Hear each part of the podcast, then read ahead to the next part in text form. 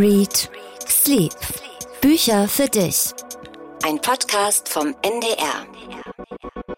Prost auf ein Jahr Eat, Read, Sleep. Ein Jahr ganz viele tolle neue Lesemomente und auch weniger tolle Lesemomente einige wirklich ganz schlimme Lesemomente, aber ganz viele tolle Lesemomente, sehr schön. Und es klang gerade so unterschiedlich, ich lass nochmal machen, also so wie die Gläser unterschiedlich klingen, so vielstimmig ähm, war ja auch das erste Jahr mit den vielen, vielen Büchern. Ja, das stimmt. Und anlässlich dieses Jubiläums sind wir heute zu dritt. Die Herren mal kurz vorstellen vielleicht, hm. wer euch noch nicht kennt. ich bin Jan Ehlert. Ich bin Daniel Kaiser. Und ich bin Katharina Marenholz. Und wir sagen noch einmal kurz Prost zu unserer Jubiläumsfolge. Und ich habe mir gedacht, nach einem Jahr Eat, Read, Sleep sollt ihr euch, ihr starrt mich also erwartungsvoll an, das finde ich super, äh, sollt ihr euch einmal fühlen wie James Bond. Oha. Oh. Ja. Bond-Feeling. Prost. Geschüttelt oder gerührt?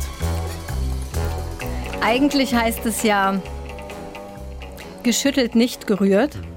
Denn Katharina hat tatsächlich einen Wodka Martini hier für uns vorbereitet mit zwei Oliven im Glas. Genau. Passend zu James Bond. Und das freut mich besonders, denn ich habe bei der letzten Gelegenheit, Geheimagent zu werden, ja kläglich versagt, als Daniel mir ein Lachsbrötchen für Geheimagenten gekocht hatte und ich es schlicht nicht essen konnte. Jetzt aber endlich, endlich Jetzt im endlich. Geheimdienst des NDR unterwegs. Absolut. Prost euch beiden. Ja. Bond Martini. Wer von euch könnte spontan das Rezept aufsagen dafür? Du bestimmt, Jan, oder? Zwei Finger Wodka, fünf Finger Martini. Das Ganze geschüttelt. Das ist aber nicht das richtige Bond-Rezept. Nee, das stimmt. Das stimmt Bei Bond schon. ist noch Gin dabei, mhm. aber geschüttelt tatsächlich im Shaker. Und zwar, wenn man es mit Eis schüttelt, wird die Temperatur gesenkt und dadurch ist der Cocktail dann schön kalt. Aber das Eis schwimmt nicht in dem Cocktail, weil das ja sonst immer verwässert. Deswegen hat sich James Bond dieses super Rezept ausgedacht. Tatsächlich zum ersten Mal in einem Bond-Roman so niedergeschrieben. Und ich habe diese Erklärung in diesem Buch, was ich hier nochmal schnell am Anfang mitgebracht habe, geschüttelt, nicht gerührt, heißt das. James Bond und die Physik. Und da werden eben diverse Dinge aus James Bond Büchern und auch Filmen physikalisch erklärt. Also, wie funktioniert eigentlich diese Röntgenbrille? Kann man wirklich, sehr interessant, einem anderen Mann im Flug den Fallschirm abnehmen und sich selber dann umbinden. Das habe ich schon damals nicht geglaubt, als ich den Film gesehen habe. Ja, ähm, lies mal rein, Erklärung hier drin und natürlich auch zu diesem berühmten Drink. Und ich fand es ein schöner Drink für die Eröffnung unserer Jubiläumsfolge. Super, können wir noch einmal die Bond-Musik hören? Dann trinkt es sich viel besser dabei. Ja, noch einmal die Bond-Musik. Mmh. Im Geheimdienst des NDR gefällt mir besonders gut. Geschüttelt, nicht gerührt, James Bond und die Physik. Da erfährt man alles, was man für den James Bond Smalltalk braucht. Metin Tolan und Joachim Stolze sind die Autoren. Es ist ja auf nüchternem Magen sozusagen, aber das soll ja nicht so bleiben, denn wir haben heute zur Feier des Tages zum ersten Geburtstag etwas ganz Besonderes vorbereitet, nämlich nicht nur eine literarische Vorspeise. Und nicht sondern, zwei. Sondern ein ganzes literarisches Geburtstagsmenü. Und zwar mit den Rezepten aus den vergangenen Folgen, sozusagen ein Best-of, ein kulinarisches Menü, das ihr nachkochen könnt, wenn ihr euch durch die Rezepte und die Seiten unserer vergangenen Folgen klickt. Die literarische Vorspeise. Ja, also ich habe euch die Gurken-Sandwiches aus Folge 9 mitgebracht. Die waren lecker, ja. Ja, und auch sehr einfach herzustellen. ich muss hier, weil wir natürlich immer noch Corona-gerecht unterwegs sind, einmal den Kopfhörer abmachen und zu euch vorsichtig rumgehen. Dankeschön. Ich nehme mal einen runter. Stimmt, wir können es unter der Scheibe durchreichen. Ja, das ist sehr schön. einfach ein- ist nicht ich besonders romantisch. Dankeschön. Ich habe mir ehrlich gesagt unsere einjährige, unser einjähriges Jubiläum etwas romantischer und mit weniger Corona-Schutzwellen vorgestellt. Mhm. Naja. Spätestens zum zweiten Geburtstag dann. Immer nach vorne gucken, Katharina. Äh, diese Gurken-Sandwiches, das war bei Ken Follett, ne? Genau, genau. Das war die schöne Folge mit Ken Follett, wo wir ihn erreicht haben auf dem Land, wo er in Selbstisolation auch war. Und inzwischen wissen wir auch, was er da gemacht hat, nämlich einen neuen Roman geschrieben. Der soll ja am 9. November weltweit erscheinen. Titel ist auch schon klar, Never. Und es ist kein historischer Roman. Ich würde mal sagen, da wissen wir schon, was wir im November machen, oder?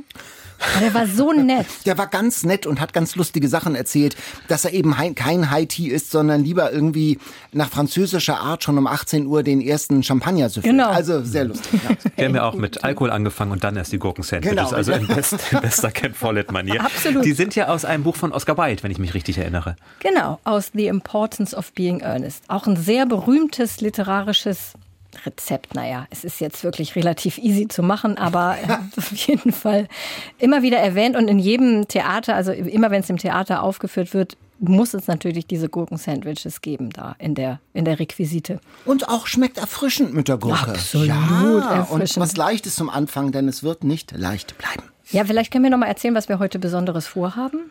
Es fängt an, eigentlich wie immer, mit einer Bestseller-Challenge, die kommt gleich und dann stellen wir auch Bücher vor, die wir alle mitgebracht haben, jeder eins. Und dann wird es aber besonders mit einem ganz besonderen Gast. Hm, ich habe noch Gurke im Mund. Nämlich. Ja. Genau. Willst Rede du, nein, rede du. Nämlich, wir bekommen Besuch von Dörte Hansen und die war ja in unserer allerersten Folge zu Gast, also ist quasi mit uns Geburtstagskind, weil es jetzt auch ein Jahr her ist, dass wir zusammen mit ihr Kartoffelsalat damals gegessen haben. Und wir fragen sie, was seitdem geschah. Mit Genau. ihr, mit uns. Virtueller Besuch ist es übrigens, muss, können wir schon mal andeuten. Es ist nur ein virtueller Besuch. Ja, genau. Und wir fragen sie, wie sie mit ihrem Buch vorangekommen ist, denn damals hatte sie vier Seiten. Ich habe sie im November getroffen, da waren es schon ungefähr 30. Das Ja. vielleicht als kleiner Appetizer. genau. Und dann haben wir bei den All-Time Favorites haben wir uns was ganz Besonderes überlegt. Da haben wir nämlich euch bei Instagram gefragt. Auf unseren Instagram-Profilen haben wir drei Bücher vorgeschlagen. Den Werther von Goethe, Den Fänger im Roggen von Salinger. Und Sturmhöhe von Emily Bronte. Und gewonnen hat ganz knapp, ganz knapp. ganz knapp vor Salinger Emily Bronte. Also wir haben die Sturmhöhe gelesen und wollen darüber mit euch und miteinander nachher sprechen. Ja, aber jetzt erstmal zu einem Anderen Buch. anderen Buch. zu einem sehr dicken Buch. Die Bestseller Challenge. Der Polizist. 650 50 Seiten John Grisham. Darum geht's. Stuart Kofer ist Polizist in den Südstaaten Anfang der 90er Jahre. Der trinkt, der säuft und der ist gewalttätig. Und eines Abends kommt er nach Hause, sturzbetrunken. Und er schlägt seine Freundin, die bei ihm mit ihren beiden Kindern wohnt, bewusstlos. Und die Kinder denken, sie ist tot. Und der Junge, der Sohn, erschießt dann den Polizisten, wie er da so schnarchend auf dem Bett liegt. Und jetzt wird ihm der Prozess gemacht. Dem Jungen, 16 Jahre alt, droht die Todesstrafe, die Gaskammer. Keine Gnade in den Südstaaten für Polizistenmörder. In dem Buch geht es um die Prozessvorbereitung. Also wie dann ein Pflichtverteidiger gefunden wird. Und das ist dann Jake Briggins, den kennt man auch schon aus den anderen Die Jury. äh, ja, Sein der aus die erster Jury Roman, die und Jury. die Erben, genau. Es geht also um den Mordprozess mit Geschworenen, wie man das so aus amerikanischen Filmen kennt. Es geht darum, wie äh, das amerikanische, US-amerikanische Rechtssystem funktioniert, wie Recht gesprochen wird mit Richtern und Staatsanwälten, die wiedergewählt werden wollen und so. Also wird Jake den Jungen vor der Gaskammer retten können. Grisham ist ja eine Marke für spannende Justizthriller. Katharina, wie viel Grisham steckt denn in diesem Grisham? Schön, dass du mich gleich so direkt ansprichst. Ich sag mal, ich habe die ersten ungefähr sechs Romane von ihm super gerne gelesen. Und dann habe ich immer so sporadisch mal eingelesen und war eigentlich nie wieder so gefesselt wie in diesen die Akte, die Jury, der Klient, die Firma. Und dann habe ich lange Zeit keinen gelesen und jetzt dachte ich, ach, mal wieder so ein Grisham. Dann ist das Buch angekommen, dachte ich schon so, oh Gott, ey, 650 Seiten, so dick waren die vorher, aber nicht früher die ersten. Aber gut, egal, wenn es spannend ist, toll. Aber die ersten 20 Seiten waren spannend. Da wird ja diese, dieser Mord beschrieben. Und dann habe ich so gemerkt, kennt ihr das? Man liest, aber das kommt irgendwie nicht im Gehirn an. Man blättert so und liest und denkt dann irgendwie so, äh, das kommt gar nicht so richtig bei mir an. Und dann bin ich auf Seite 100 bin ich noch mal kurz aufgewacht, weil das da so anfing mit, mit dieser Prozessvorbereitung und endlich so ein bisschen Anwaltsslang kam, was ich eigentlich echt super finde. Ich liebe ja auch Anwaltsserien, so mit Einspruch, Euer Ehren und solche Sachen und Geschworenen aussuchen. Aber dann habe ich irgendwann echt bis zum Ende vorgeblättert. Also ich fand es wirklich langweilig. Also ich hatte die ganze Zeit das Gefühl, es ist so geschwätzig redundant. Das Ja, kenne ich doch alles schon. Es kam redundant. wieder und wieder das Gleiche. Es wurde immer wieder, wenn ein Name fiel, noch einmal erwähnt. Stuart Kofer war eigentlich ein freundlicher Mann. Alle würden jetzt Jake Briggins hassen, dass er den Fall übernahm. Das wird mir auf ungefähr jeder Ja, dritten Seite absolut. wieder und wieder erzählt.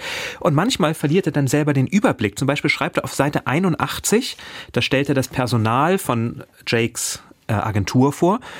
Lucien oder Lucien oder wie er sich ausspricht, das ist der alte Gesellschafter, hatte Porsche, das ist die junge schwarze Angestellte, gegenüber ein einziges Mal eine anzügliche Bemerkung gemacht, woraufhin sie gedroht hat, ihm das Genick zu brechen. Seitdem war nichts mehr vorgefallen, doch ihr war es lieber, wenn er nicht da war. Eine schöne Beschreibung, so kann man die vorstellen.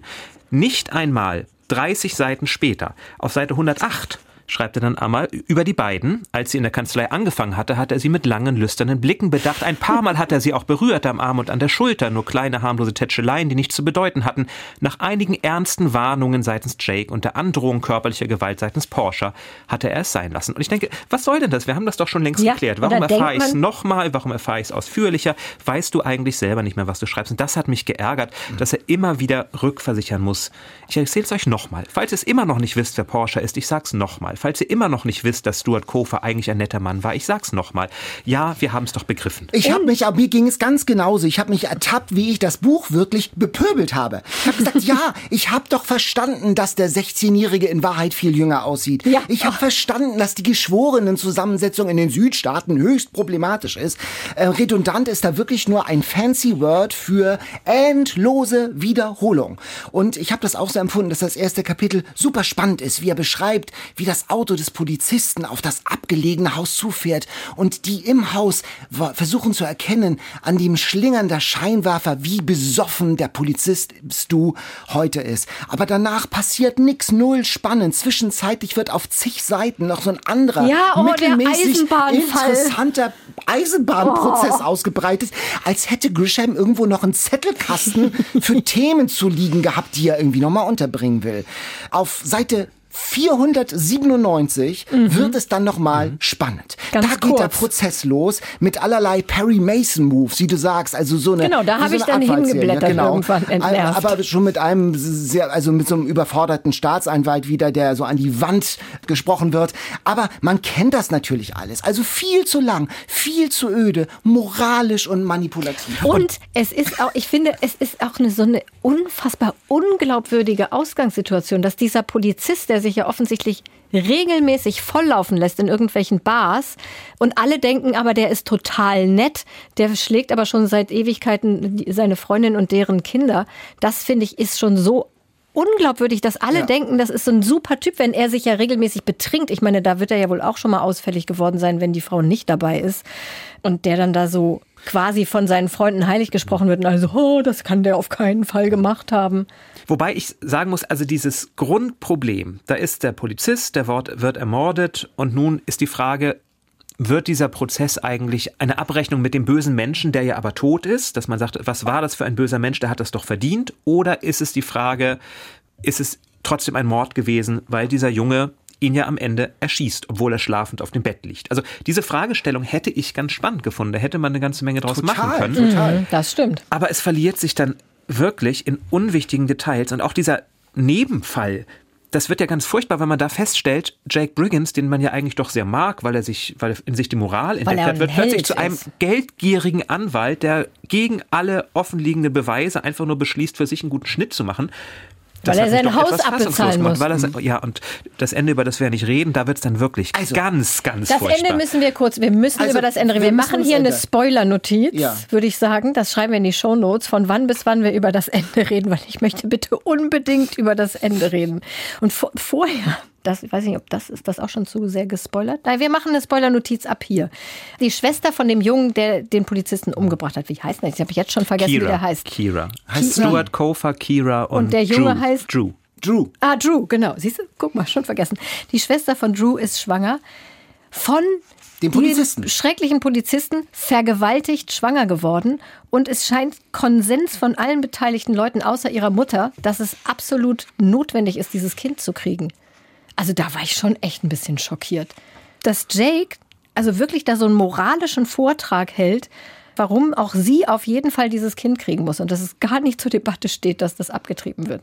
Wenn wir gerade bei dieser Vergewaltigung sind, da gab es auch Stellen, wo ich sagen muss, sprachlich, ich weiß nicht, ob es die Übersetzung ist oder John Grisham, war ich phasenweise auch wirklich erschüttert, wie er da sich im Ton vergreift. Also als Josie, die Mutter der beiden Kinder erzählt, dass ihre Tochter schwanger ist. Da macht sie das in einem sehr hochgestochenen, leicht verständlichen, aber doch sehr eloquenten Tonfall, wo sie erzählt, dass ihre Tochter sie selbstverständlich anlügen würde. Und nachdem sie das gemacht hat, fragt Jake, und Kofa ist der Vater, besteht die Möglichkeit, dass es jemand anderen gab. Und dann schreibt Grisham, Josie war durch nichts zu erschüttern, nicht einmal durch die Andeutung, dass ihre minderjährige Tochter es mit mehreren Männern getrieben haben könnte.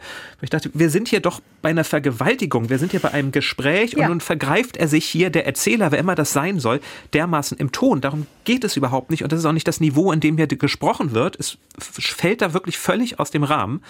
Und dann schüttelte nicht nur Josie im Anschluss den Kopf, sondern ich auch und hatte wirklich, wirklich keine Lust, auf diese Art das Ganze auszudiskutieren. Als wenn er dachte, ich muss jetzt mal ein bisschen derb werden, damit man die Leute wieder wachrüttelt. Ja, das ist gelungen, aber nicht auf eine positive Art. Das Ende, das, das geht ja, also es gibt ja kein befriedigendes, sozusagen richtiges Prozessende dafür, dass es ein Justizthriller ist. Ähm, und da habe ich gedacht, na ja, aber ich habe dann doch trotzdem nach 650 Seiten was über das Justizsystem gelernt. Skurrilitäten aus der Rechtsprechung und so. Und dann ja. sagt er im Nachwort, er habe sich einige Gesetze ausgedacht und so hingebogen, damit es für seine Story stimmt. Da habe ich mich schon gefragt, welche Story? Diese 650 Seiten Ödnis. Nun hat er doch selbst noch Gesetzgeber gespielt sozusagen. Und dann kommt dieses Nichtende raus, das total undramatisch ist. Also ja. finde ich jedenfalls. Aber ich habe mich und, über was ganz und, anderes und, aufgeregt. Und er schreibt, er, er sei zu faul gewesen, seine ja. alten Bücher nochmal zu lesen. Zu faul. John Grisham, genau so liest sich das auch. Aber ich habe genau mich über was so. ganz anderes am Ende aufgeregt. Nämlich diese Kira, die ja nun von allen gezwungen wird, dieses Kind zu kriegen, was sie durch eine Vergewaltigung empfangen hat, kriegt das Kind, gibt es zur Adoption frei. Und wer adoptiert es? Jake und seine Frau. Und sie sagen es ihr gar nicht. Also ich meine, die haben sich ja angefreundet in der Zwischenzeit. Die Frau hat den Jungen im Gefängnis unterrichtet. Also die haben ja schon so ein freundschaftliches Verhältnis jetzt. Und dann nehmen sie dem Mädchen das Kind quasi weg geben es Jake und der Frau und, und statt dass man sagt, so pass mal auf, Mädchen, du machst deine Schule fertig, wir kümmern uns um das Kind, du kannst es jederzeit besuchen, erfährt die das niemals. Das hat mich so maximal aufgeregt. Wie du sagst, er selber war zu faul, sich Mühe zu geben und das merkt man wirklich. Und lieber John Grisham, wenn du schon zu faul bist, dann lass es doch einfach sein. Ich sag mal so, alle diese Bücher von ihm landen auf der Bestsellerliste. Jedes Mal. Da fragt man sich doch wirklich, warum. Ich glaube, der lebt immer noch vom Ruhm seiner 90er Jahre Anwaltkrimis, weil das damals wirklich was Neues war. Der hat so Vorschusslorbeeren, Grisham. Ich habe auch einen Kommentar auf Instagram gehabt, wo jemand geschrieben hat, so, ach Grisham, das ist ja bestimmt auf jeden Fall ein Page-Turner. Ja, nee, ist es mhm. halt nicht. Es ist eine Marke. Aber man, man denkt, denkt wo Grisham draufsteht, ist, ist Grisham, Grisham drin, drin, weil man noch die 90er Aber Grisham ist schon seit hat. 2001 nicht ja. mehr der Fall. ich brauche jetzt die Hauptspeise. Die literarische Hauptspeise. Hauptspeise. Die habe ich diesmal mitbringen können und ich muss ja gestehen, ich habe damals gar nicht verstanden, als ich das erste Mal kochen durfte, dass wir eine literarische Vorspeise haben und habe gleich ins Volle gegriffen und Hühnerfrikassee mitgebracht. In Folge 4 war das Direkt mit Mariana Leki. Und diese Hauptspeise habe ich heute wieder mitgebracht. Berliner Hühnerfrikassee mit Morcheln. Richtig, das, das war ja die Morchelsache. Morchel, oh, das war die Morchelsache. Da war ich ja damals schon nicht so. Mhm. Es ist vielleicht auch eine kleine Wiedergutmachung, denn wir haben damals ein paar Wochen danach eine Mail gekriegt von einer Hörerin, die sagte, sie hört den Podcast jetzt wieder, aber sie hat damals als erste Folge die mit dem Hühnerfrikassee gehört und das hat sie so abgeschreckt, weil das so furchtbare Kindheitserinnerungen waren, Hühnerfrikassee, dass sie dachte, das kann ich nicht hören und sofort wieder ausgemacht hat. Was, wirklich? Ich hoffe, ja. du bist dabei und hörst uns jetzt zu. Es muss ja nicht immer Hühnerfrikassee sein, aber heute wenigstens noch einmal das sind Nudeln hier, so kleine Nudelgeschichten. Und das dann ist griechischer Reis. Ah, griechischer Reis. Aber das ist, hat doch, äh, ach, das ist Reis? Griechischer Reis, was ist das denn? Das ist ein etwas längerer Reis. Aber der hat ja. so ein bisschen Pasta-Konsistenz. Ja, so soll das so? Das soll so. Ja, griechisch mhm, okay. halt. Also das ist nicht das Originalrezept, aber wir hatten nur noch griechischen Reis zu so. Hause. Und du hast ein bisschen Resteverwertung gemacht. Das ist ja super. Genau. Aber ist da auch wieder das Kalbsgehirn oder was das Der war? Kalbsbries, genau. Nee, Ist da auch Drüse, ne? drin? Es geht die Drüse, genau. Ah. Sehr, sehr schwer Ist das zu kriegen. wieder drin? Kalbsbries, das ist wieder drin. Oh, dann, Jan, ich habe doch gesagt, das sollte nicht nochmal da rein. Apropos Reste sind, ist, das Braune sind dann aber die Morcheln, Das oder? Braune sind die Morcheln, ja. Das Welche Farbe das, hat denn das Brie? Nee, das will ich, glaube ich, gar nicht wissen. Aber ich, damit ich es nicht esse. Welche Farbe hat das Brie? Sag's jetzt Das bitte. Bries löst sich auf. Das sieht man nicht. Wirklich? Wirklich. Oh. Katharina, es ist überall. Lasst es euch einfach schmecken. Nee, Es danke, war vielen damals- Dank. Nein, es ist wirklich lecker. Guten Es Appetit. ist wirklich lecker. Es war Nee, inspiriert lecker. von einem Roman von Mariana Lecki, damals die Herrenausstatterin. Mhm. Denn da gibt es einen Geist, Dr. Blank, der setzt immer der doch sehr deprimierten, in sich versunkenen, mit dem aus der Bahn geworfenen Katja das Hühnerfrikassee vor, damit sie wenigstens irgendetwas isst. Lecker. Es war eine, eine sehr nette Gesprächspartnerin, Mariana Lecki. Das war so lustig mit ihr. Schade, dass die so lange nichts mehr geschrieben hat.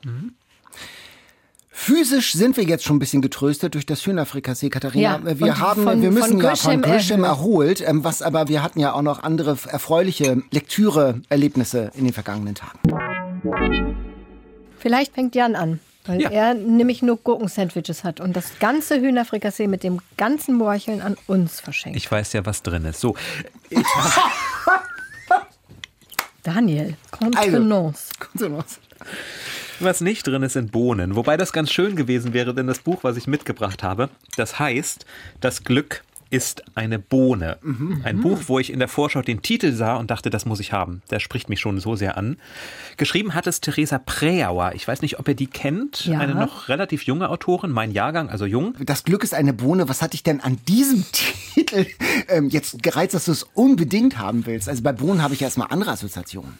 Ach ja? Also, Al- an, anders als was? Glück. Okay. Nun, ich finde, es klingt geheimnisvoll. ne? Ja. Also man kann sich erstmal nicht vorstellen, was sich dahinter verbirgt. Nicht einmal, ist das jetzt ein Liebesroman, ist das ein Krimi, ist das, also es, es lässt sehr viele Fragen offen. Es klingt aber auch gleichzeitig so, dass ein Auge fürs Detail da ist. Ne, Das Glück ist eine Bohne. Das heißt, ganz im Kleinen kann die große Geschichte sich entfalten. Das mag ich ja auch immer sehr, sehr gerne. Wenn man nicht darauf vertraut, dass es die großen bombastischen Knalleffekte sein müssen, sondern wenn man in Büchern etwas ganz Kleines zum Aufhänger nimmt und daraus dann spannende Geschichten entwickelt. Und genau, das tut sie. Es sind nämlich ganz viele kleine Geschichten, die, und deswegen habe ich es heute mitgebracht, für mich so ein bisschen auch die Idee unseres Podcasts widerspiegeln, weil sie nämlich vermischt das große Bildungswissen der vergangenen Jahrhunderte mit der Popkultur von heute. Also es gibt eine großartige kleine Geschichte, wo sie dann einen großen Bogen schlägt von Kim Kardashian zu Josephine Baker und noch anderen. Und ich dachte, ja, das ist auch so ein bisschen so, wie zum Beispiel, wenn wir gleichzeitig über Mara Wolf und die Leiden des jungen Werther reden. Das passt ganz gut. Weil sie damit nämlich auch zeigt, natürlich berufen sich viele auf die Klassiker, auch vieles, was heute in der Popkultur ist, aber die Popkultur ist dadurch nicht weniger wichtig.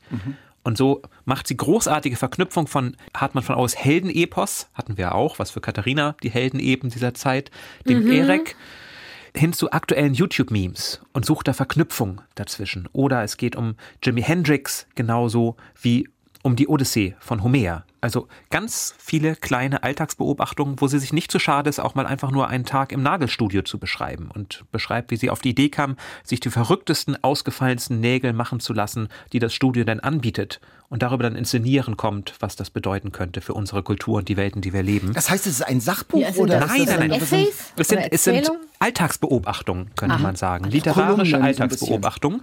Manchmal auch kleine Geschichten. Es beginnt mit einer wunderschönen Liebesgeschichte. Der Lauf der Dinge heißt diese. Und da treffen sich zwei Menschen in einer Bar und trinken Fireball. Auch da dachte ich an Was unseren pangalaktischen Donnergurgler. Fireball ist so ein bisschen Wodka, ein bisschen Zimtlikör und irgendwas Rotes. Die beiden kommen ins Gespräch, weil er ihr aus Versehen den Fireball über das T-Shirt schüttet. Und Das ist doch ein alter Trick. das ist ein ganz alter Trick, aber wie das hier beschrieben wird und wie dann zum Beispiel die Schweizer Künstler Fischli und Weiß mit einem Experimentalfilm Der Lauf der Dinge eingewoben werden und trotzdem es immer gebrochen wird, weil der eine der beiden, David, überhaupt gar keine Ahnung hat, wer Fischli und Weiß waren und das aber auch keine Rolle spielt und man sich trotzdem verlieben kann. Das fand ich unglaublich gut gemacht. Unglaublich klug, witzig und Vergleich zu John Grisham nicht 650 Seiten am Stück, sondern die Geschichten sind alle maximal sechs, sieben Seiten lang. Das Glück ist eine Bohne und in der Titelgeschichte geht es tatsächlich darum, dass sie eines Tages von einem guten Freund eine Glücksbohne geschenkt bekommt, die sie in ihrem Portemonnaie mit sich rumträgt.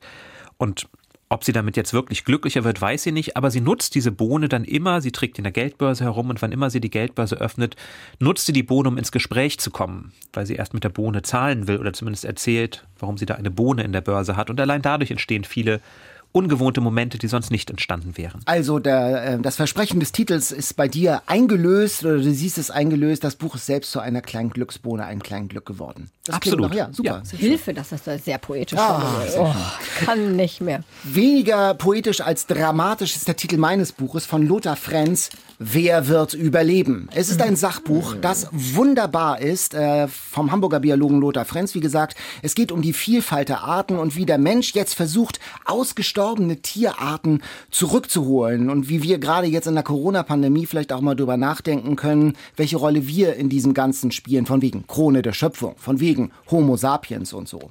Und er beschreibt, äh, er war auf ganz vielen unterschiedlichen Expeditionen überall auf der Welt und hat ganz viele Geschichten und Beobachtungen mitgebracht. Äh, er war einmal im unberührten afrikanischen Dschungel nachts unterwegs, als eine Armee von Treiberameisen auf ihn zukommen und die dann mit der ganzen Expeditionsgruppe halbnackt durch den Dschungel laufen oh müssen. Wirklich ganz spannend. Ja, da gibt es so eine schreckliche Szene in einem, einem Indiana Jones Film, oder? Wo Menschen von Treiberameisen Treiber gefressen ja, werden. Genau. Oh Gott. Das so schlimm ja. ist es hier nicht, zum Glück, aber es ist schon, äh, es liest sich sehr dramatisch.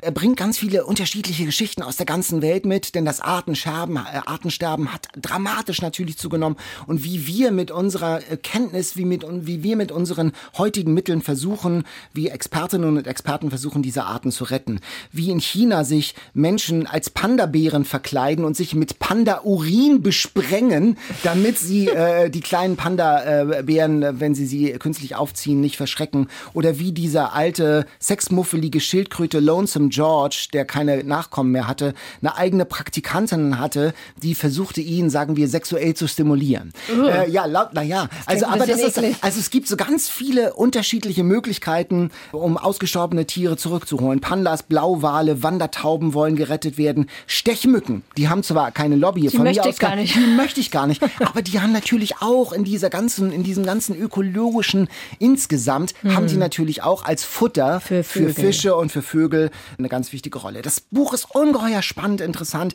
Man erfährt ganz viele Einzelheiten Geschichten, große Zusammenhänge. Und die Pointe ist, sogar Parasiten sind wichtig. Und er mhm. sagt, wir sind gar kein Homo sapiens, der Lothar Frenz sagt das, sondern äh, wir sind nicht der weise, vernünftige Mensch. Wir brauchen einen neuen Namen. Wir sind der Homo Parasiticus.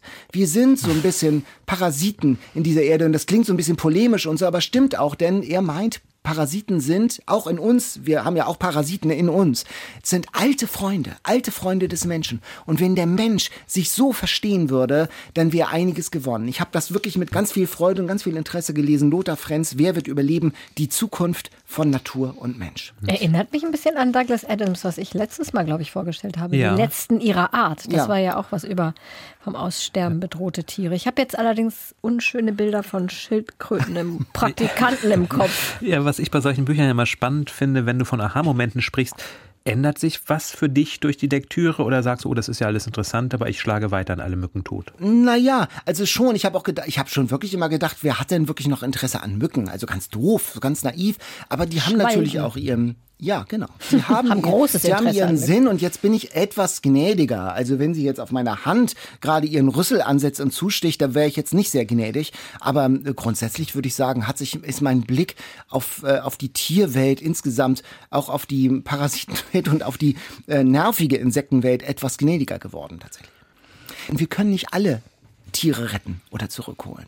Aber wir, wir haben die Wahl. Und welche holen? Dieser, welche retten welche, wir? Welche Pandas retten natürlich wir? eher als Mücken. Das ist genau die Frage. Ja, das macht sich Jetzt, auch besser. Und wer entscheidet das? Wer darf denn so Gott spielen und so? Mhm. Das sind auch ganz äh, entscheidende und ganz spannende ethische Fragen, Stimmt, äh, die aufgeworfen werden. Auch in diesem Buch. Es ist wirklich ein ganz tolles Buch. Es hat weniger Seiten als John Grisham und ist 500 Mal wertvoller. Das wird die neue Maßeinheit. weniger Seiten als John Weniger Seiten als John Grisham. Ja. ja, aber das ist interessant. Ich sag mal so, also WWF mit so einer Mücke im Emblem würde sich wahrscheinlich nicht so gut machen. Oder? Ja, ich bin dran mit meinem Buch. Ja, richtig. Und wir haben ein literarisches Buch, ein Sachbuch und ich habe dann ein Kinderbuch mitgebracht, weil ich dachte, das sollte auch vertreten sein in unserer Jubiläumsfolge. Und zwar von Katharina Hacker. Alles, was passieren wird. Katharina Hacker kennt ihr doch bestimmt. Die habe nichts, habe ich sehr gern gelesen. Genau, Buchpreis. Und das ist ihr erstes Kinderbuch und ich bin immer sehr skeptisch, wenn erwachsenen Autoren Kinderbücher schreiben. Das geht oft schief, finde ich. Und ich weiß, ich mache mir jetzt in diesem Moment Feinde, wenn ich das sage. Ich finde zum Beispiel Juli C. gelingt es nicht besonders gut. Genau. Und auch bei Sascha Stanicic bin ich nicht so einverstanden mit seinem Kinderbuch, was er gerade rausgebracht hat. Marco Kling gelingt das dagegen aber ganz großartig, finde Sagst ich. Du? Das Neinhorn mm. ist eines der besten Kinderbücher, was ich gelesen habe. Aber du hast natürlich auch, immer noch Geschmackssache. Du hast natürlich da auch. Du mochtest ja seine Erwachsenenbücher nicht. Vielleicht bist ja, du dann bei stimmt. den Kinderbüchern gnädiger. Ich habe auch gerade mit, mit einer Kollegin über Marco Kling ein bisschen debattiert. Ja, es ist am Ende natürlich auch immer Geschmackssache. Insofern ähm, will ich das gar, da kein generelles Urteil drüber fällen. Aber ich war auf jeden Fall skeptisch, bevor ich angefangen habe, es zu lesen und war dann sehr positiv überrascht von dem Buch. Ich finde, Katharina Hacker hat es ganz toll gemacht. Die Protagonistin ist ein 14-jähriges Mädchen, Iris, die ihre Mutter verloren hat, ein halbes Jahr bevor die Handlung einsetzt und seitdem so in ihrer Trauer versunken ist. Also sie spricht mit ihren Freunden nicht mehr. Sie hatte nie besonders viele Freunde, aber hat sich mit ihrer besten Freundin dann auch überworfen. Ähm, das Verhältnis zu ihrem Vater ist sehr problematisch. Sie lässt irgendwie niemanden an sich heran. Und der Anfang ist sehr schwer. Also ungewöhnlich schwer für ein Kinderbuch ab zwölf ist das offiziell empfohlen. Aber es gibt auch schon auf den ersten Seiten die, diese Hoffnung. Also man, man merkt schon, ah, es wird sich was ändern für Iris, es gibt Hoffnung in ihrem Leben. Aber trotzdem ist es, also Katharina Hacker mutet ihren jungen Leserinnen und Lesern schon etwas zu mit dem Anfang und dieser Gesamtsituation. Aber Iris begegnet dann beim Martinsumzug, spielt im November, einer weißen Stute. Berliner heißt sie. Die scheut im Martinsumzug und sie hält sie fest und schafft es dann auch, dass die Stute sich beruhigt und das ist irgendwie so ein magischer Moment. Und da dachte ich schon, oh Gott, das wird jetzt hoffentlich kein Pferderoman. Wird es nicht, gar nicht. Und es ist auch nicht sofort alles wieder gut.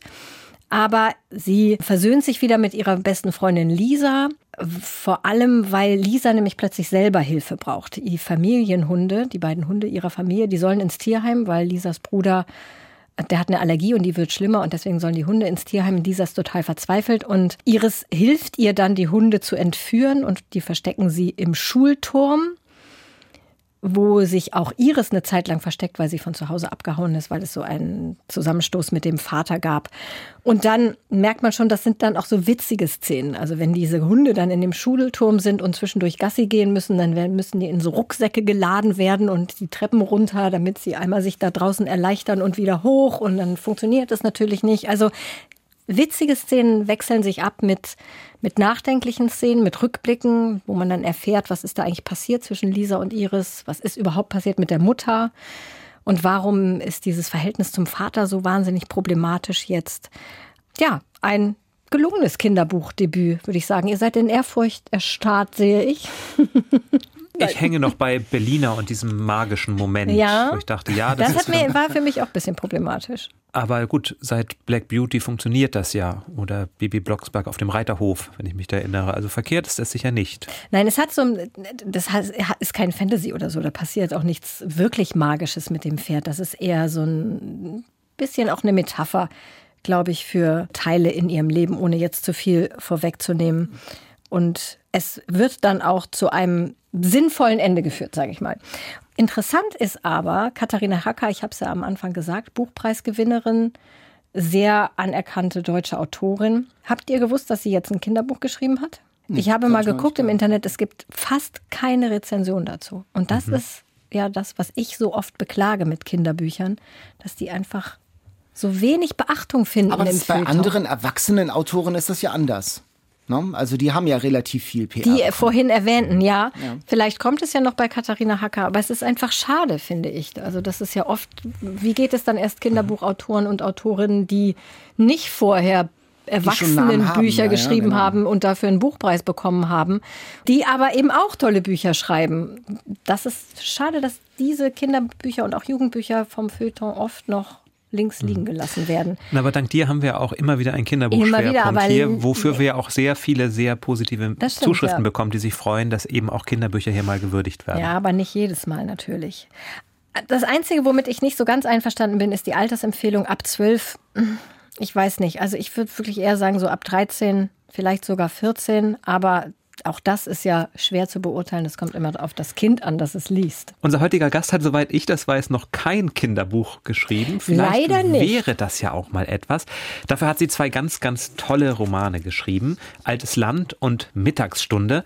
Beides waren Bestseller und ganz besonders toll. Sie ist eine Autorin, die unserem Podcast von der allerersten Stunde sehr eng verbunden ist, denn sie hat damals mit uns gemeinsam in der ersten Folge von Eat, Read, Sleep Kartoffelsalat gegessen. Heute zu Gast bei Eat, Read, Sleep. Die Rede ist natürlich von Dörte Hansen und Dörte, ich freue mich total, dass du heute wieder bei uns zu Gast bist und uns jetzt zugeschaltet bist. Ja, hallo, ich freue mich sehr und bin sehr geehrt, hier bei der Jubiläumssendung dabei zu sein. Vielen Dank. Dörte, das ist ja nun ein Jahr her. Da saßt du mit Katharina und Daniel beim Kartoffelsalat. An was erinnerst du dich? Wie hat sich das damals angefühlt, als du quasi unser Versuchsobjekt warst für dieses neue Produkt? Das wird ein Literaturpodcast. Das war ja so eine ganz merkwürdige Zeit. Da hatten wir alle noch ganz wenig Erfahrung mit Corona. Und ich weiß, wir haben viel über Garten gesprochen. Und ich war da auch in so einer Garten-Euphorie gerade, wie ganz viele andere Leute. Und ich war auf der anderen Seite in einer, einer großen Stagnation, was mein Buch anging. Also es war eine merkwürdige Zeit. Und ich habe mir unseren Podcast hinterher angehört und habe festgestellt, wir waren alle wahnsinnig schnell. Also ich habe mir vorgenommen, ich will mal ein bisschen langsamer. Ich weiß nicht, woran das lag. Wir haben uns fast überschlagen. Vor allem ich ratterte wie so eine Nähmaschine. Vor Begeisterung. Also wir waren alle so aufgeregt. Euphorisiert. War, genau, deswegen muss ich mich jetzt zügeln, denn ich bin natürlich wieder genauso fiebrig wie letztes Jahr. Du sitzt ja, George, gerade in deinem äh, wunderschönen, sonnendurchfluteten Büro mit Holzfußboden und einer schönen 50er Jahre anmutenden Sitzgruppe. Ähm, äh, bist du denn um diese Zeit wirklich auch immer im Büro und schreibst du? Also wie sind so seine, deine Arbeitszeiten? Ja, das ist absolut Echtzeit hier. Heute war ich ein bisschen früher, heute war ich um acht schon hier, aber oft bin ich erst um neun, halb zehn hier. Aber dann ziehe ich es auch durch bis zum Feierabend. Also bis 17, 18 Uhr bin ich meistens hier. Zwischendurch habe ich dann auch wieder lange Phasen, wo ich dann mal einkaufen gehen muss oder einfach ein bisschen an den Hafen gehen oder an die Nordsee gehen zum Denken. Aber ich sitze hier tatsächlich viele Stunden falls die Inspiration eben gewillt ist zu kommen, ich bin dann schon mal da. Wenn ich diese Sitzgruppe sehe, dann kommen bei mir ganz sehnsüchtige Erinnerungen hoch, denn wir saßen da vor ein paar Monaten und haben gemeinsam Krabbenbrötchen gegessen. Und das bringt mich zu der Frage, spielt denn in deinen Romanen, vor allem in deinem neuen Roman, Essen auch eine stärkere Rolle? Wir haben ja lange, lange gesucht, ob wir ein Rezept finden in Mittagsstunde oder Altes Land und außer Äpfel nichts gewesen, sage ich mal. Wie steht es um Essen mit in deinen Romanen? Ja, mir ist es auch aufgefallen. Es wird überhaupt nicht viel gegessen bei mir, auch überhaupt nicht gekocht. Das könnte man natürlich mal ändern, aber ich habe, glaube ich, nicht so richtig Lust, Rezepte zu schreiben. So wie ich habe ja auch keine Lust, Dialoge zu schreiben. Ich schreibe ja auch nur ganz wenig Dialog. Vielleicht hängt das irgendwie zusammen, ich weiß es nicht genau. Und ich glaube auch im nächsten, soweit ich das jetzt überblicken kann, ist da auch noch nichts Kulinarisches äh, in Sicht. Nein. Das ist ja nein. natürlich schade. Da könntest du noch mal gucken, ob du da vielleicht noch für uns extra was reinschreibst, damit wir dich dann in der nächsten Folge mit dir, wo wir über dein neues Buch reden, vielleicht dann auch ein Gericht aus deinem Buch haben. Aber apropos neues Buch, als wir das erste Mal geredet haben vor einem Jahr, warst du, glaube ich, auf Seite 4 wie sieht's aus? ja, es ist mehr geworden, das ist die gute Nachricht. Ich bin nicht mehr auf Seite 4 und es gibt jetzt einen Vertrag und es gibt damit auch eine Abgabefrist und das beschleunigt die Sache ein bisschen, aber beschleunigen ist bei mir relativ. Also ich habe jetzt, denke ich mal, so ein Viertel des Buches habe ich jetzt geschrieben. Und wenn man sich klar macht, dass ich vor einem Jahr schon angefangen habe, dann ist das immer noch kein rasantes Tempo, aber für mich leider nicht untypisch. Wenn du sagst Abgabetermin, das heißt, irgendwann wird das Buch dann ja kommen, ist das äh, so ein Schriftsteller-Aberglauben, dass man nicht darüber sprechen mag? Oder magst du uns verraten, wann diese Frist ist? Also wann wird denn das Buch kommen? Die Frist ist Ende des Jahres. Das heißt, ich muss bis Ende des Jahres abgeben oder will, werde, werde. Mindset. Ähm, ich werde Ende des Jahres abgeben. Und dann wird es übernächstes Jahr erscheinen, irgendwann im Sommer, nehme ich mal an. Also darüber kann ich jetzt ganz frei reden. Es wirkt mich natürlich so ein bisschen bei dem Gedanken, was ist, wenn ich jetzt in diesem Schneckentempo weitermache, aber das werde ich natürlich nicht. Wir haben ja heute in der Bestseller Challenge festgestellt, nicht jedes Buch muss 650 Seiten haben. Also es darf auch gern ein bisschen weniger werden. Ich hätte immer so Lust, mal so ein richtiges 1000 Seiten Dings rauszuhauen, aber das ist mir nicht gegeben. Ich glaube, so alt kann ich gar nicht werden, dass ich so ein Buch fertig kriege. Hast du denn schon einen Titel? Das verrät sie doch nicht. Arbeitstitel. Jetzt überlege ich mal ganz kurz, ob ich euch den verrate. Ich glaube, ich verrate den leider noch nicht. Ich glaube, da setzt dann doch so ein bisschen mein Aberglaube an. Ich weiß auch nicht, ob es bei dem Titel bleibt. Aber ich kann euch sagen, dass es auf einer Insel spielt, auf einer fiktiven Nordseeinsel. Und dass es um die Frage geht, was bedroht diese Insel eigentlich mehr? Die Einflüsse von außen, die Naturgewalten oder der Tourismus oder der Naturschutz. Hast du eigentlich unseren Podcast nach der ersten Folge weiterverfolgt und hast du auch schon mal was aus unserem Podcast gekocht?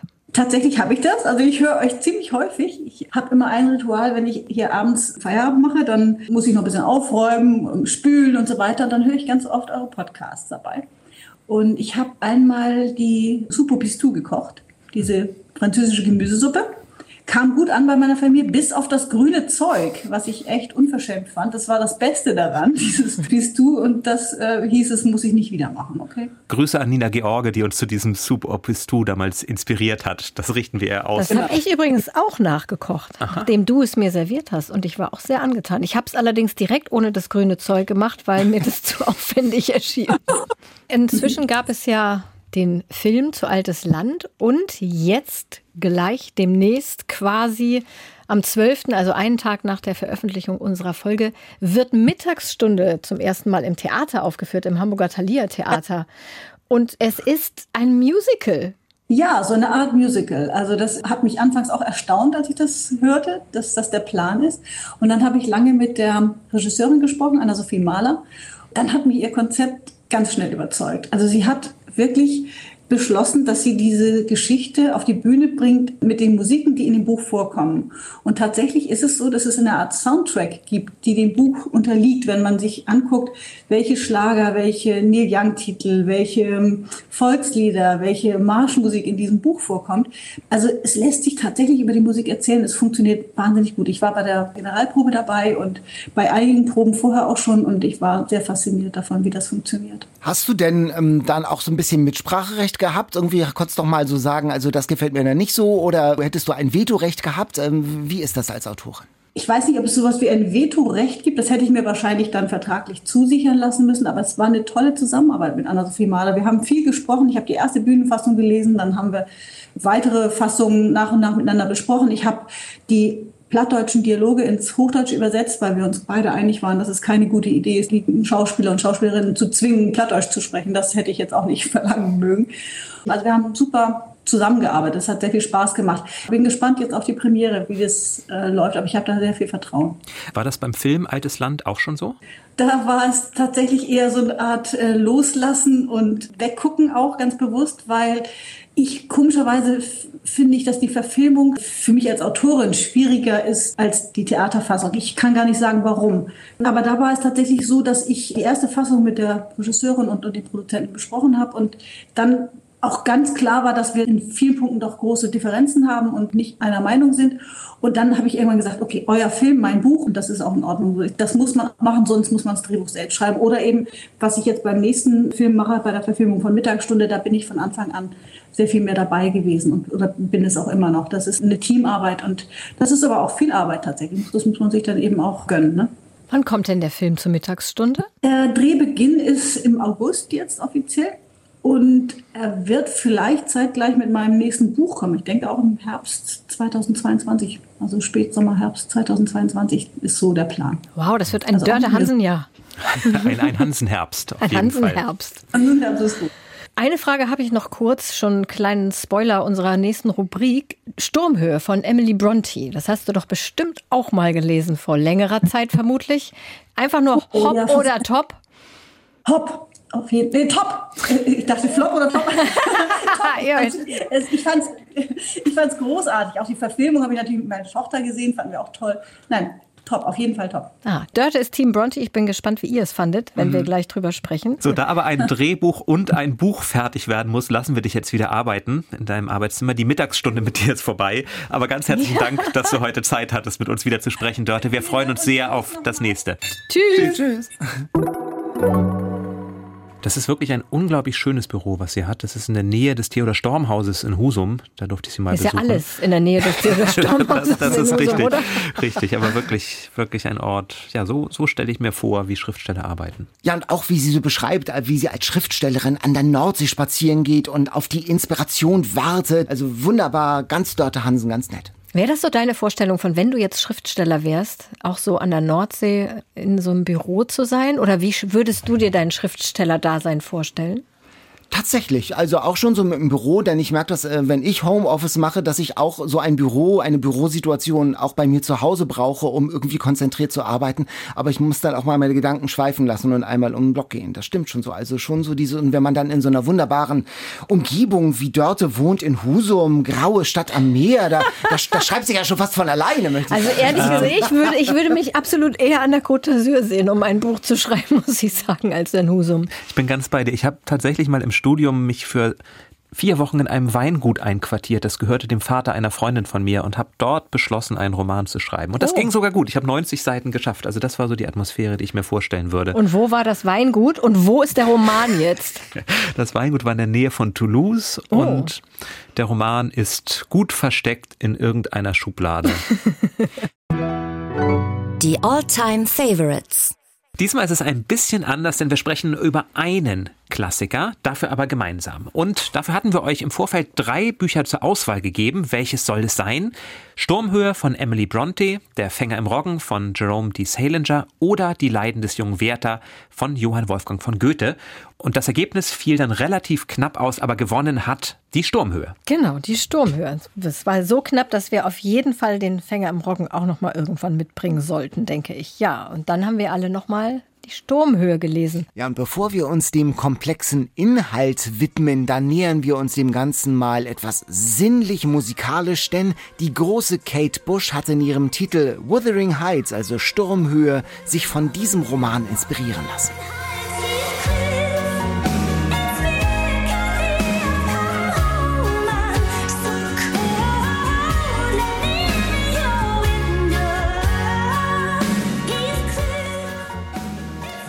Schön, oder? Ja, ich, ich mag, Gefühle. Ja, ich, mag, ich mag das Lied.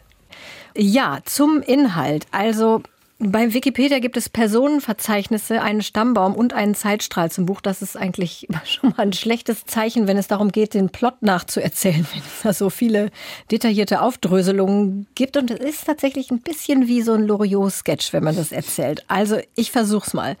Das Ganze spielt im Hochmoor von Yorkshire auf einem Gutshof namens Wuthering Heights. Also der liegt auf einer Anhöhe und ist den Elementen ausgesetzt. Daher der Titel.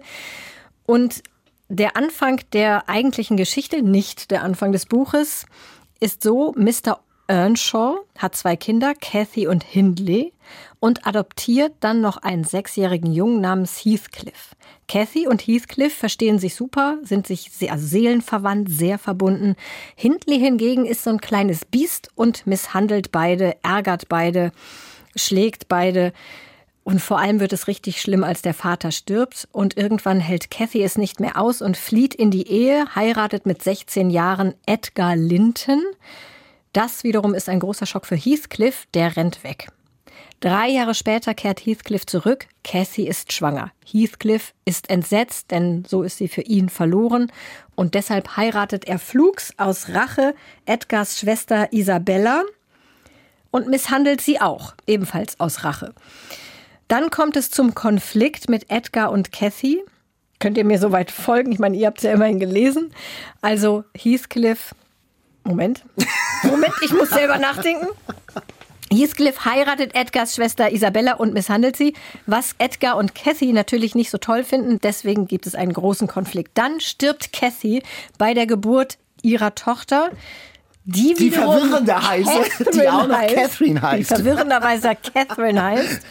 Und ähm, Heathcliff zwingt nun diese Catherine, Tochter also, seinen Sohn Linton zu heiraten, reißt sich Wuthering Heights, also das Anwesen, unter den Nagel.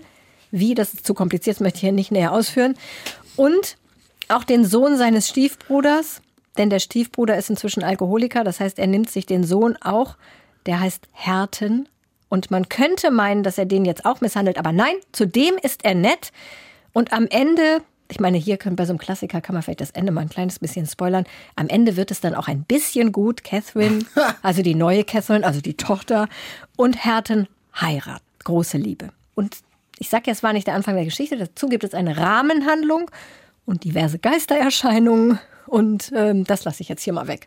So, Jungs, wie fandet ihr das? Ich fand das ganz beeindruckend, wie du das so wiedergeben konntest, weil ich beim Lesen gar nicht, es mich gar nicht so sehr gestört hat, dass das so eine verwickelte Familiengeschichte ist, sondern man ist ja doch schon sehr schnell, sehr stark bei dieser Liebesgeschichte. Und das ist für mich ja der Kern, die Liebesgeschichte zwischen Heathcliff und Cassie, die unerfüllte Liebe, mhm. weil sie aus verschiedenen Gründen nicht zusammenkommen dürfen. Zum einen sind da die Standesunterschiede. Heathcliff ist immer ein adoptiertes Kind, dessen Elternschaft nie so genau geklärt wird und der aber ganz offensichtlich Migrationshintergrund hat könnte man mal sagen. Mhm. Das wird mehrfach angedeutet.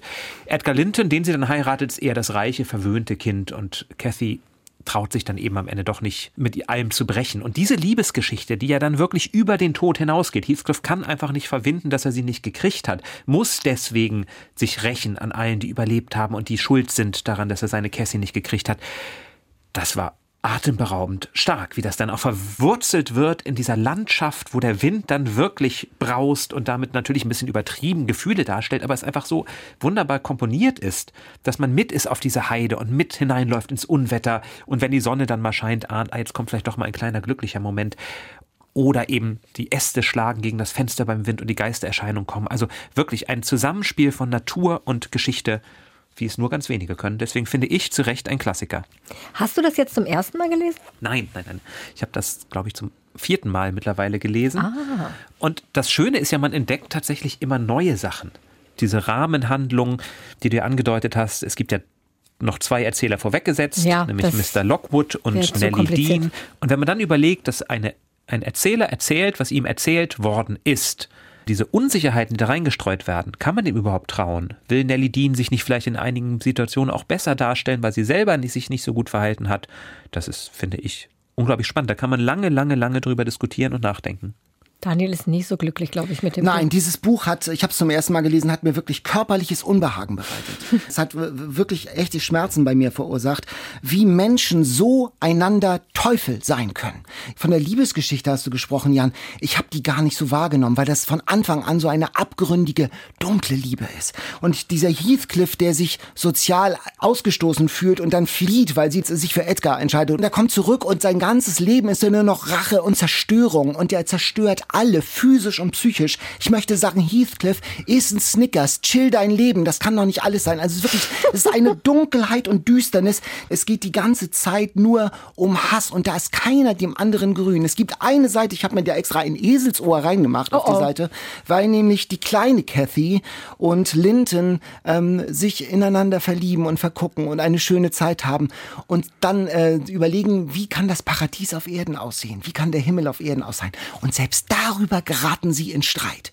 Das ganze Buch ist voller Missgunst und am Schluss geht es dann irgendwie ja so aus, dass Heathcliff, das kann man ja irgendwie so verraten, so eine Art Burnout vom Hassen hat und daran sozusagen zugrunde geht. Der lässt sich ja sogar vor seiner dunklen, abgründigen, bestialischen Liebe, lässt er ja Cathys, also von der Mutter, das Grab aufbuddeln und legt sich zum Leichnam dazu. Ich meine, das mit diesem, ja, mit äh, mich hat dieses Buch, ich kann verstehen, dass es zum Kanon gehört.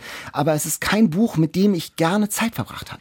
Aber guck mal, genau das war die Kritik damals, als es erschienen ist. Nämlich, das waren die hm. Leute damals überhaupt gar nicht gewohnt, dass es keine sympathischen Hauptfiguren gibt. Ja, mit wem habt ihr, mit wem hast du dich, Jan oder Katharina, mit wem habt ihr euch identifiziert? Guck mal, weißt du, wann ich das Buch gelesen habe? Das steht hier vorne nämlich noch drin. Also ich habe das mit 18 zu Weihnachten mhm. gekriegt und ich fand es damals toll, aber ich kann mhm. natürlich nicht mehr sagen, mit wem ich mich damals identifiziert habe. Jetzt so. Ich, ich, habe mich, ich habe mich eine Zeit lang, als ich das erste Mal gelesen habe, glaube ich, schon ein bisschen mit Catherine Linden, der Älteren, identifiziert. Also dieses Gefühl, man äh, muss schwanken zwischen der Liebe und den Erwartungen und so weiter. Und die so die Leute, böse den Edgar, ihren Mann, so fein lässt, ihn demütigt vor Heathcliff. Das ist auch eine böse Frau gewesen. Also wirklich, das hat mich wirklich moralisch. Aber die haben doch auch beide so schlimm gelitten. Es ist natürlich was dran. Man kann auch sagen, nur weil jemand gelitten hat, ist das keine Rechtfertigung dafür, Nein, böse zu aber sein. eine Erklärung.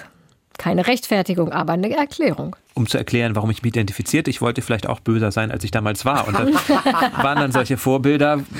Aber es stimmt, es gibt keine Figur, wo man sagt, ja, genau so will ich sein oder wo man. Aber das ist ja jetzt mit, nicht in Wo man sich reinversetzt. Trotzdem finde ich, leidet man mit. Trotzdem finde ich, leidet man, und das ist ja vielleicht die Stärke, mit allen mit. Ich konnte Heathcliffs Verletzung nachempfinden, ich konnte Edgars Demütigung nachempfinden, ich konnte aber auch Catherines Schmerz nachempfinden oder ihre, ihr Schwanken zwischen dem, was von ihr erwartet wird und was sie eigentlich gerne würde.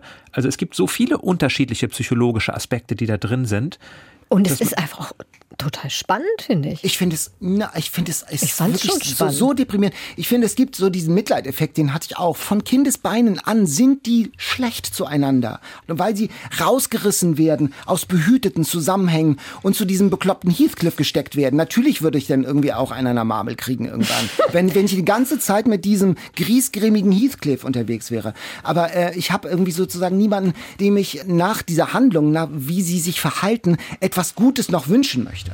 Also ich äh, bin wirklich äh, nicht, da, nicht ganz mal dem Liebespaar am Ende, dem Harrington. Doch, die Doch. dann schon. Das ist dann ja, das ist dann ja wirklich zum Schluss dann noch so ein bisschen so Happy End Soße. Also wirklich dann, dass, dass sie ein Ja und jetzt heiraten sie und dann haben sie sich gefunden, der Harrington und die und die Kathy. Die Liebe siegt, die Liebe setzt sich durch. Das hat mich dann aber am Schluss nicht mehr ganz überzeugt. Mhm. Naja, Na aber man muss auch mal sagen, die gute Emily Bronte, die war ja ganz jung, als sie das geschrieben hat. Die ist ja mit 30 schon gestorben. Ich weiß gar nicht, wann das erschienen ist, aber die war, sagen wir mal, Ende 20.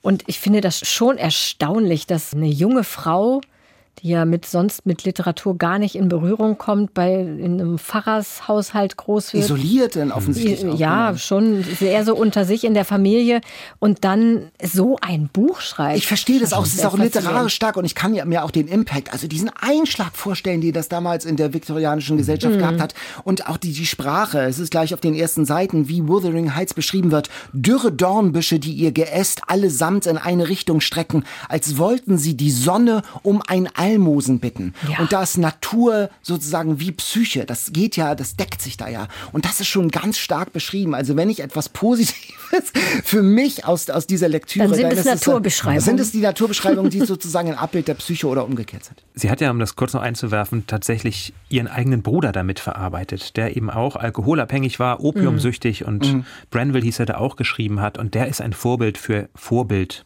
in Anführungszeichen, mhm. für Heathcliff. Also sie schreibt da auch tatsächlich ihre eigenen schlimmen Kindheitserfahrungen. Und dann ist sie umgekehrt ja ein schönes Beispiel, was aus so einer Kindheit auch entstehen kann, nämlich so ein toller Roman. Wie Daniel kriegt, du, weißt du was, du nimmst jetzt mal ein Dessert.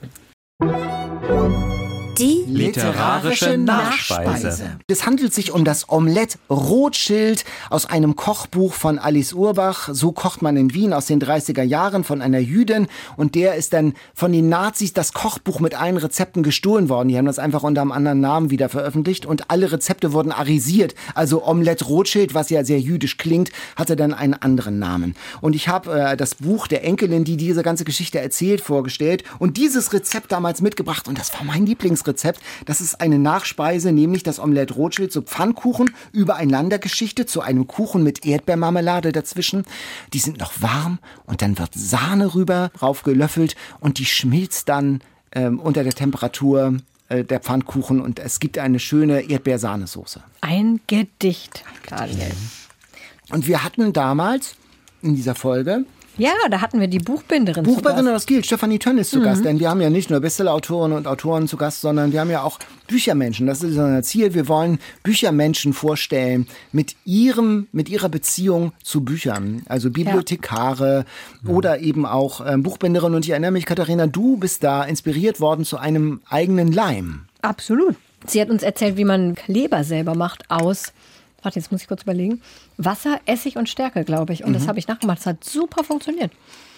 Klebt 1A und hält sich auch eine Zeit. Also, das war für mich eine sehr erfolgreiche Folge. Und man hat auch gelernt, ich erinnere mich, äh, dass man, wie man Bücher stapelt, gerade so dicke Ach Bücher, ja, dass richtig. man sie eben stapelt äh, aufeinander und nicht nebeneinander, weil die sonst eben aus dem Leim gehen. Mhm. Ein toller Fun-Fact, aber man lernt ja ohnehin sehr viel bei uns im Podcast. Nämlich auch Dank.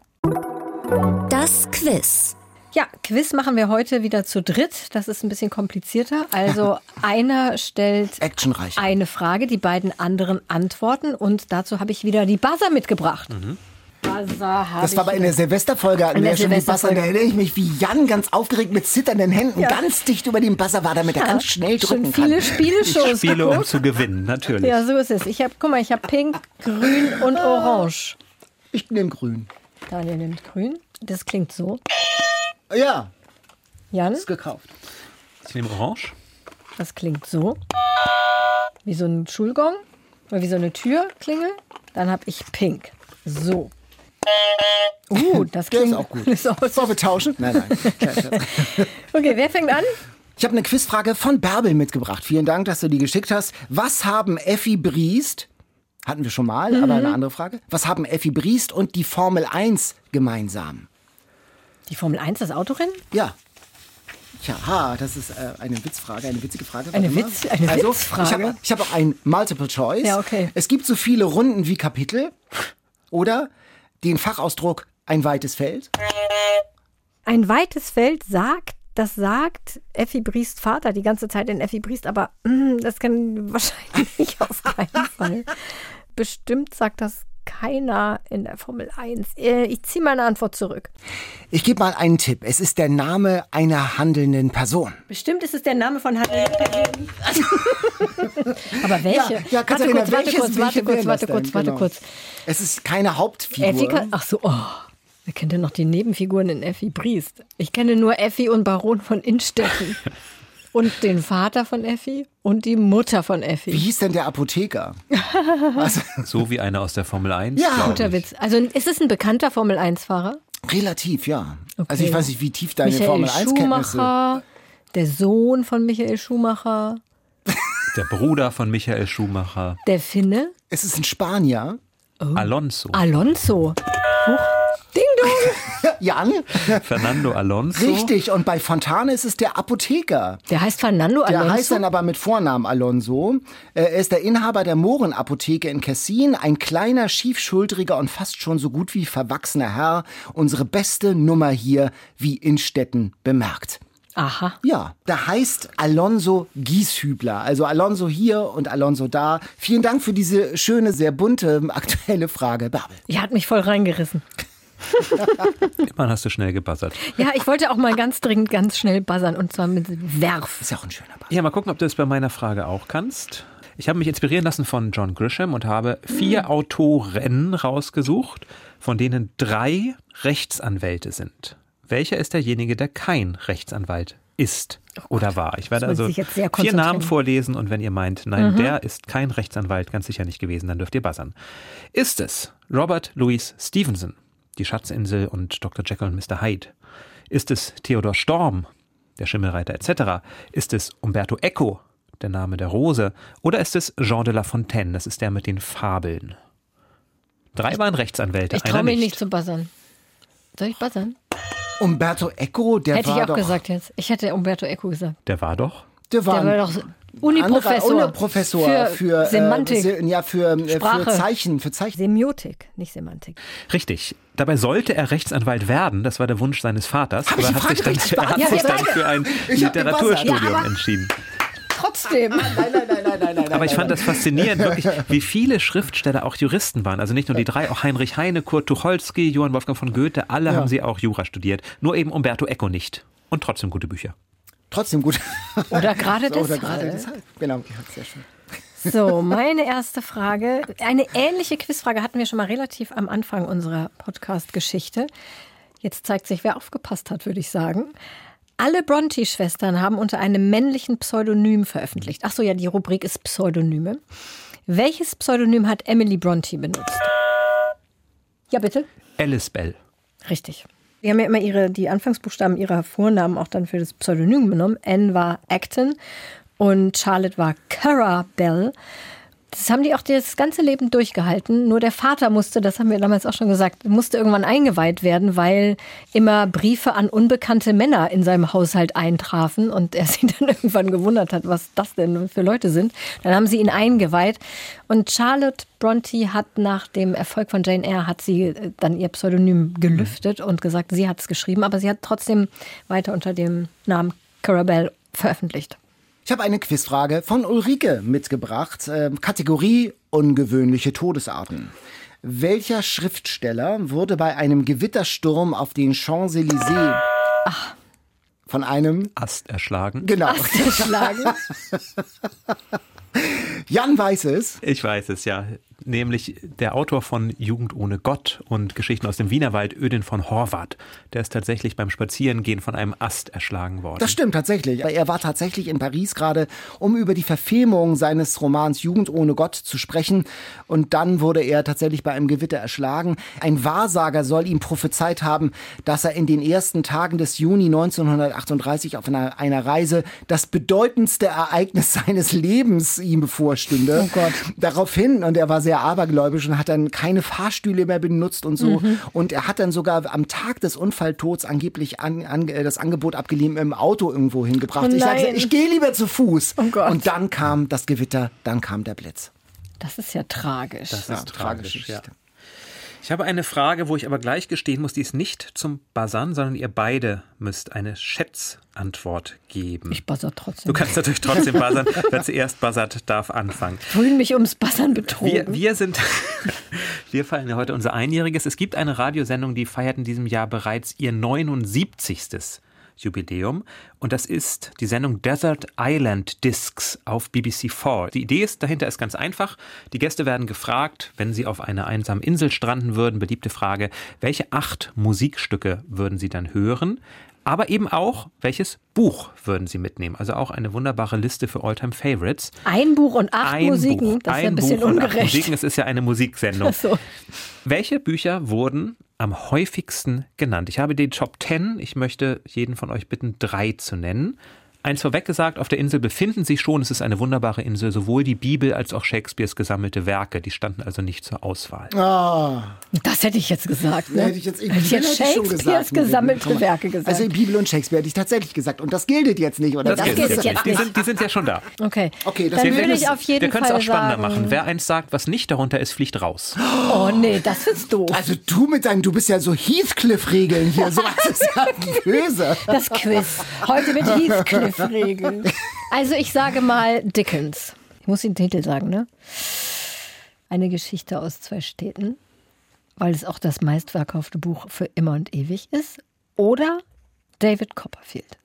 Leider, leider ist, Beides falsch. ist beides falsch. Aber die Heathcliff-Regeln gelten ja Nee, nicht. doch, wir, wir wollten mal. Nein, wollen wir nicht. Ähm, Dorian Gray, das Bildnis des Dorian Gray, Oscar Wilde.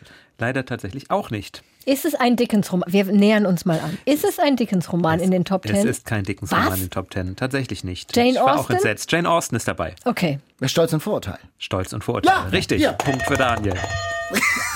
Ein halber Punkt für Daniel, halber Punkt für mich, weil ich habe ja wohl bitte Jane Austen gesagt. So, Jane Eyre. Nein. Mist. Ähm. George Eliot. Nein, ein kleiner Tipp. Viele haben es mitgenommen, weil es ein ganz besonders dickes Buch ist. Also vielleicht wirklich von äh, Tolstoi Krieg und Frieden. Tollster Krieg und Ja. Frieden. Genau. 2 zu 1 oder 2 Ja, wir zu sind noch nicht 1,5. fertig. Ach so, naja, aber ich, so ein Zwischenstand Ich ja möchte schon noch mehr Bücher raten. Ist denn auch ein deutsches dabei? Nein, es ist kein Deutsches dabei. Okay, ich gebe auf. Lies mal die Top Ten vor, bitte. Die göttliche Komödie von Dante Alighieri Oh ist tatsächlich darunter. Das sind ja Verrückte, die zur gehen. europäischen Geschichte von Winston Churchill. Dafür, ja. Robinson Crusoe von Ja, Daniel Defoe, das liegt ja nahe bei der einsamen Insel. Ja, das würde ich ja gerade nicht mitnehmen, wenn ich schon auf einer einsamen Insel bin. Ich brauche ja was Eskapistisches. Ja, also, absolut. das habe ich ja selber Lieber die ganze Zeit. Ja, eskapistisch ist dann vielleicht Verfall und Untergang des römischen Imperiums von Edward Gibbon. Was sind denn das bitteschön für Leute, die da zu Der Gast Wind sind? in den Weiden von Kenneth Graham Das ist oder. Graham, die Ilias von Homer und die Odyssee von Homer. Oh, was? Also, Im Original wahrscheinlich. Was sind Einige denn da im noch für Original Leute? auf der Suche nach der verloren. verlorenen Zeit und der Herr der Ringe von Tolkien, also überwiegend Okay. dicke Bücher. Also ja, Proust hätte man drauf kommen können. Es gab auch interessante Angaben. Eartha Kitt zum Beispiel hat damals gesagt, sie nimmt ihre Autobiografie mit auf diese Insel. Aber man kann das alles in der englischen Wikipedia nachlesen, sämtliche Antworten auf diese Frage. Das ist wirklich eine Fundgrube an schönen, spannenden Büchern, die man da findet. Gut, meine nächste Frage wäre jetzt dran, richtig? Mhm. So, das ist jetzt spannend. Das ist, ich habe Litty Click und ihr dürft buzzern, wenn ihr meint es zu wissen nach dem Hinweis. Bisschen Pressure. Erstens, es ist ein Mann. Hatten wir neulich schon mal. Ne? kleiner Scherz. kleiner Nein, Scherz. Zweitens, er war eigentlich Arzt und Psychiater, kein Anwalt. Drittens, er lebte im 19. Jahrhundert, also fast das ganze 19. Jahrhundert lebte er. Viertens, er ist durch ein Kinderbuch berühmt geworden. Fünftens, in seiner Heimatstadt gibt es ein Museum, das ganz diesem Kinderbuch gewidmet ist, auch durch den Namen des Museums. Es ist ein deutscher Autor. Hm. Okay, dann ich, ein Zitat aus dem berühmten Kinderbuch. Und Minz und Maunz, die Katzen, er ja, bitte. Sie hoben Jan. ihre Tatzen und riefen laut, oh weh, oh weh, irgendetwas. Das Sie drohen mit den Pfoten, der Vater hat's verboten. Miau, miau, miau, hm. miau, lass stehen, sonst brennst du lichterloh.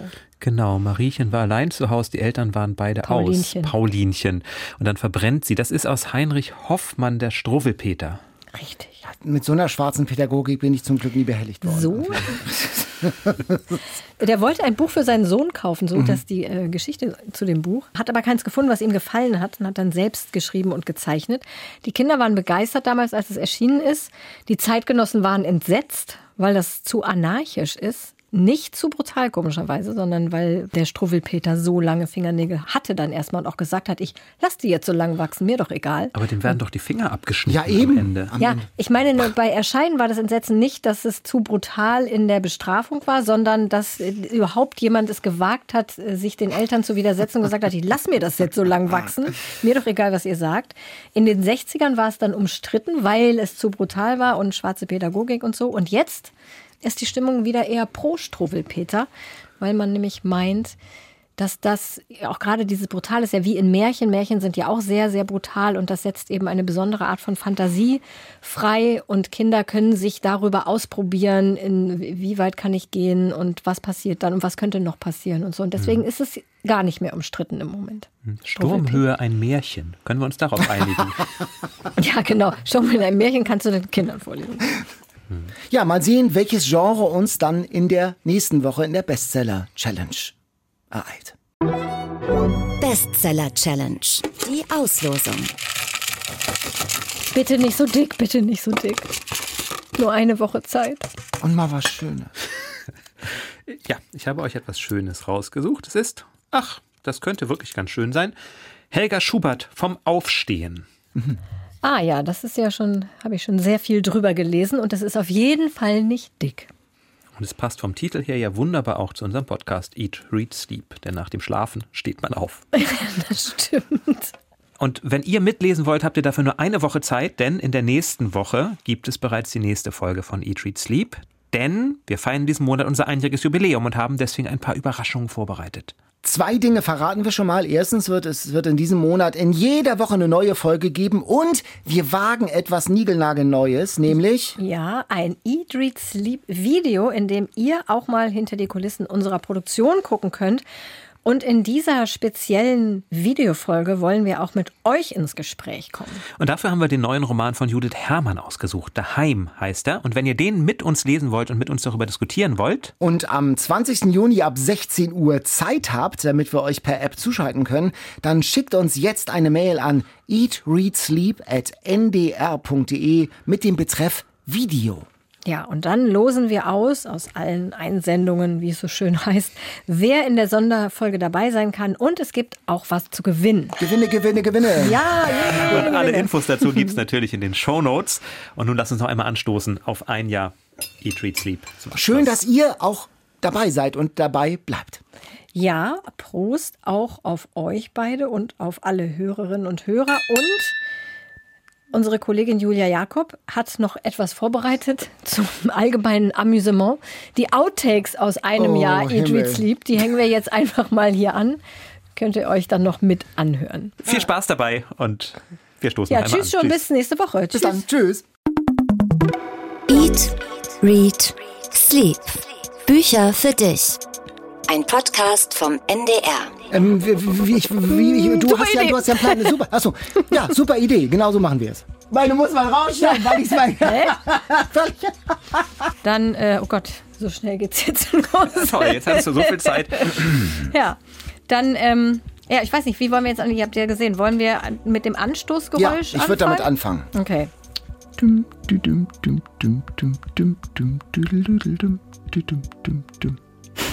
Hm, sehr lecker. Ich habe allerdings eine Rosmarinadel, glaube ich, hier jetzt hinter meinem Zahn. Dann, ähm, Okay, äh, ja, bin ich jetzt gerade nicht darauf vorbereitet, aber kann ich machen. und Daniel, was sagst du zu dem Cocktail? Du trinkst ja nicht so Alkohol. Ich trinke nicht so viel Alkohol, ich habe schon so einen leichten Glimmer. Das geht ganz schnell. aber bei Kann nicht sein, da ist praktisch nichts Nein, drin. aber Das das ist- ist, aber es ist ist schon so. pure Alkohol. Ja, aber es ist Das doch ist- total. Pure Alkohol. Aber das ist doch ganz wenig nur. Oh, ich weiß nicht. Ich glaube, da muss ich dann wirklich, das muss, dann muss jemand anders das für mich probieren. Ah, herrlich. So, Wer Quiz-Jingle. fängt an? Und zwar, die reichste Ente der Welt heißt, Donald. Da Dagobert Duck. genau, im Original hat sie aber einen anderen Namen. Auf welche und wessen literarische Figur spielt der Name an? Hast du kein Multiple Choice für die Namen? Nee, da habe ich jetzt tatsächlich nicht dran gedacht, weil ich dachte, das sei so eine einfache Frage. Was? Du setzt mich unter Druck. Okay, ist es Uncle McMoneysack oder ist es Uncle Scrooge oder ist es Uncle Entschuldigung. oder ist es äh, äh, warte mal, Es ist C. Ich glaube, es ist C. nee, warte, warte, ich brauche noch einen dritten. Pfannkuchen klebt noch in meinem Zahn. So, wa- Moment, Moment, Moment, Moment, Moment, Moment, Moment, Moment. Moment, Das noch muss nicht doch alles aufmachen. rauf, Das muss doch alles Audio, Audio. Audio. Auch noch in Erinnerung. Ja, aber das ist doof. aus Klingt das doof. Wir schneiden die, die nicht, die nicht disziplinierten Phasen schneiden wir raus. Es muss ja auch ein bisschen spontan sein noch. Hm, ich habe noch Gurke im Mund. Das ist, äh, das ist schon ein, äh, das ist schon eine ansprechende Kalorienzahl. Ich weiß, dass Genau. du, also du schaffst es immer noch neben dem Reden alles aufzuessen. Stimmt. Das stimmt. ist auch Also eine- wer das ist auch eine lecker Genau, Begabung. das ist auch eine Begabung. Ja. Eine Inselbegabung, genau. Bis zum nächsten Mal. Mach's gut. Bis dahin. Tschüss. Eat, Read, Sleep. Bücher für dich. Ein Podcast vom NDR.